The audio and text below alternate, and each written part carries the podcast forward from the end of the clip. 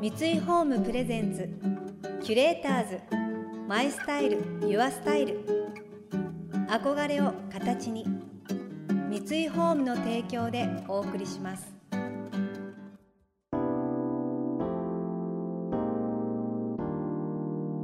溢れる情報の中で確かな審美眼を持つキュレーターたちがランデブー。今日のキュレーターズは松下奈緒です。河野真です。想像力を刺激する異なる二人のケミストリー。三井ホームプレゼンツキュレーターズ。マイスタイルユアスタイル。ナビゲーターは田中れなです。今日のキュレーターズは女優ミュージシャンの松下奈緒さんと作編曲家キーボーディストの河野真さんです。松下さんのツアーのライブサポートも務め15年来の親交を深めている河野さんは楽曲の提供やアレンジプロデューステレビドラマのサウンドトラック制作など多岐にわたり活動されています。一方3歳でピアノを始め音大出身という経歴を持つ松下さんは2006年にピアノアルバムを発表。以降ピアニスト作曲家ボーカリストとして音楽活動の幅を広げています。そして今回3年ぶりとなるニューアルバム「ファンがリリース。今日は松下さんのきらびやかなピアノ演奏を存分に楽しめる多彩な作品が詰まったこのアルバムの魅力に迫っていきます。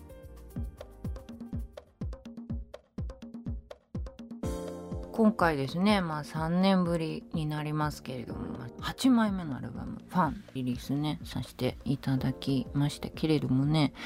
楽しい楽しむっていうことをね忘れちゃいけないなっていうことをねテーマに作ったアルバムなんですけどなんかここ数年100%の気持ちでこう楽しむってことがちょっとはばかられる世の中だけれども、うん、改めてなんかピアノやっててよかったなとか音楽やっててよかったな今日みんなでステージ立ててよかったなとかすごいやっぱり実感できたんですよね。そのまあ何年か空いた分だからやっぱこういうことをずっと続けてやっていきたいなっていう思いもまあありつつ出来上がったんですけれども。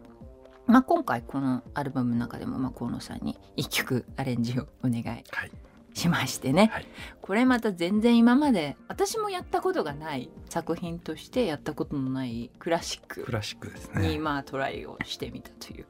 しかも天国と地獄という。ね誰もがこう運動会で耳にしたことがあるあの曲ですけども、はい、なんかあのクラシックなんですけどクラシックじゃない。楽しかった、ね、あの激しい。そうだから楽しかったねっていう、うんやっぱりそういう思いがちゃんとある作品っていうのを今回まあ作ってきたかはい、まあ大変だった。超絶技巧、ね、はい。まあこれはなんかあの大学の試験ぶりぐらいに弾きましたよ。まあなんか面白いことはできないかと思って、で2台ピアノ。2台ピアノね、うん、今回は両方とも奈緒ちゃんがね。河野さんはライブであの、はい、ピアノ2の方を弾いてくださるんですよね。はい、練習中です。そうなんで2台ピアノなんで、まあ、自分で、まあ、多重録音して、はい、まあ、やったわけですけどもね。まあスピーディー。スピーディーでね。でジャズっぽいところもあって。そうあったりとか結構そのなんか走りたくなる、ね、何かに向かって。何かに向かって走りたくなるような、まあ、そんなアレンジにもなってますけどね、うん、まあでもこの曲もはいライブでやりますよ。はいまあ、クラシックっていうのは全然ノーマークだったんですけど意外そうなんですよ。だからなんかショパンとかモーツァルトじゃないなって思ったんですよ。うん、でみんなが知ってるクラシックの曲って意外といっぱいあるんですけどなんか楽しくなる曲ってなんだろうなってすごい思い浮かべた時に運動会？ってなんか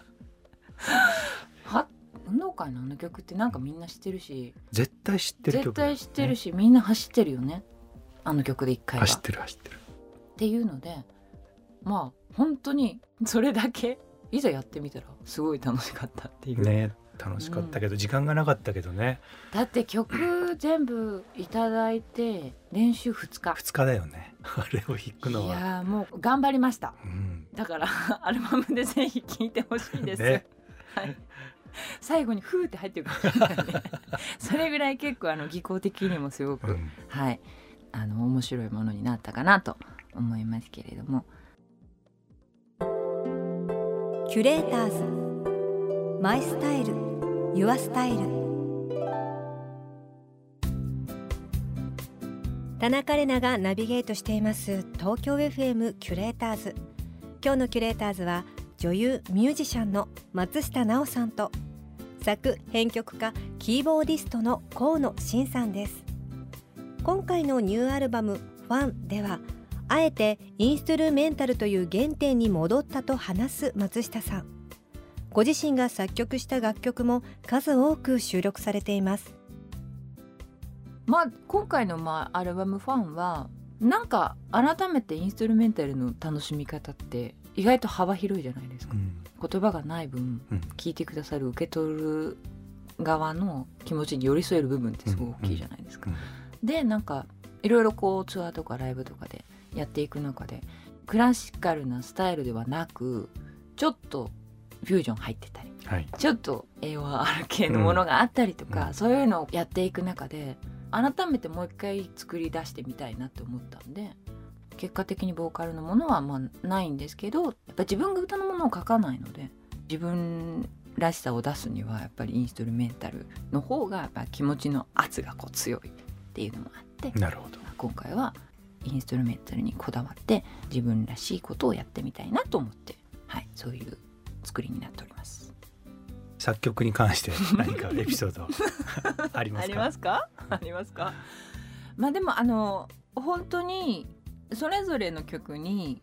いろんなストーリーエピソードあるんですけどやっぱりとにかく自分がそこで体験したとか、うん、自分が経験したとか、うん、そういうことでやっぱり曲をかけるきっかけをもらうことがすごい多くて、うん、特に今回このファンの中にもありますのブレス・ジュアラ・アフリカ、はい、これはもう散々こうツアーでもねねライブでもね。これはもう最後にいた海外ですよ。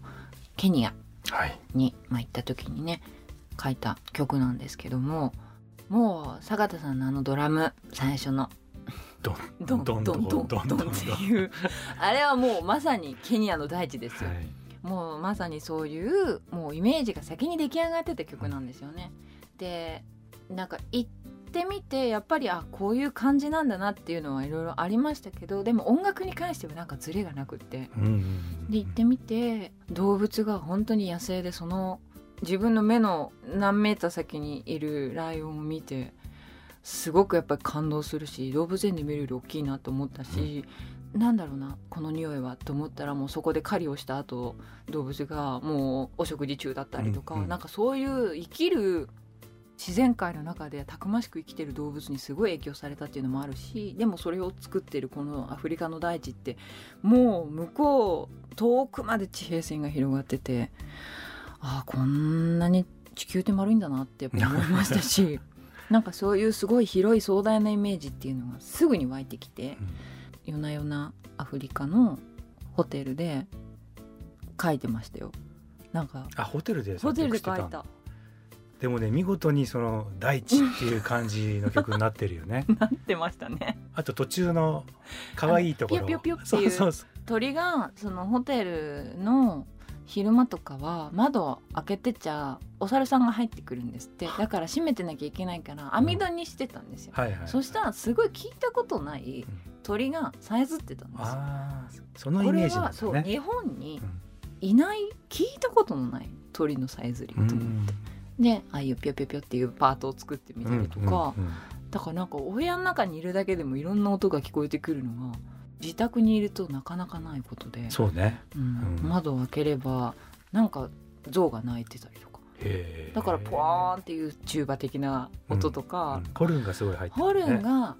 すごい象の鳴き声に似てて、うん、それは絶対入れたいって思ったりとか、あとはやっぱね実際に象に触れたりとか小僧と一日過ごしたりとかその大地の上にいる動物たちに触れることでこういう自然を壊しちゃいけないなとかこういう子たちを守んなきゃいけないなとかいうそういうなんかちょっと優しさの思いだったりとか、うん、なんかそういうことをまあ曲に盛り込んでだから自分が本当に体験したことを一曲にできた曲だったんであ行ってみないとこれはできなかったなっていうのは非常に感じた一曲でコンサートでやる時もやっぱ力入りますよね。力入るね あのあの本当はイントロはオーケストレーションされてるんですね。そうですね。はい。でライブではあえて。あえてピアノスタートで、ねまあそれも河野さんのアドバイスから最初の低音ガーンって鳴らしてから、うん。それをペダルでキープしつつ、左側のペダルでキープキーして、プしつつ上を自分で弾くっていうね。テクニックをそのね使ってる。通奏低音的なものをずっと残しつつっていうのをやりつつ見てますよ直ちゃんの視線感じてますよ。よあ踏んでる。踏んでる。視線感じてますよ。あ今見られてるって結構こうねペダリングが難しいから、ね。タイミングがずれると、ね。はい、音切れちゃったりそうするからねそう。そうそうなんですけどなんかそう演奏をしながらもなんかいろんなことを思い返しながらいつもねこう楽しくやっておりますよ。はい。キュレーターズ。 My Style。Your Style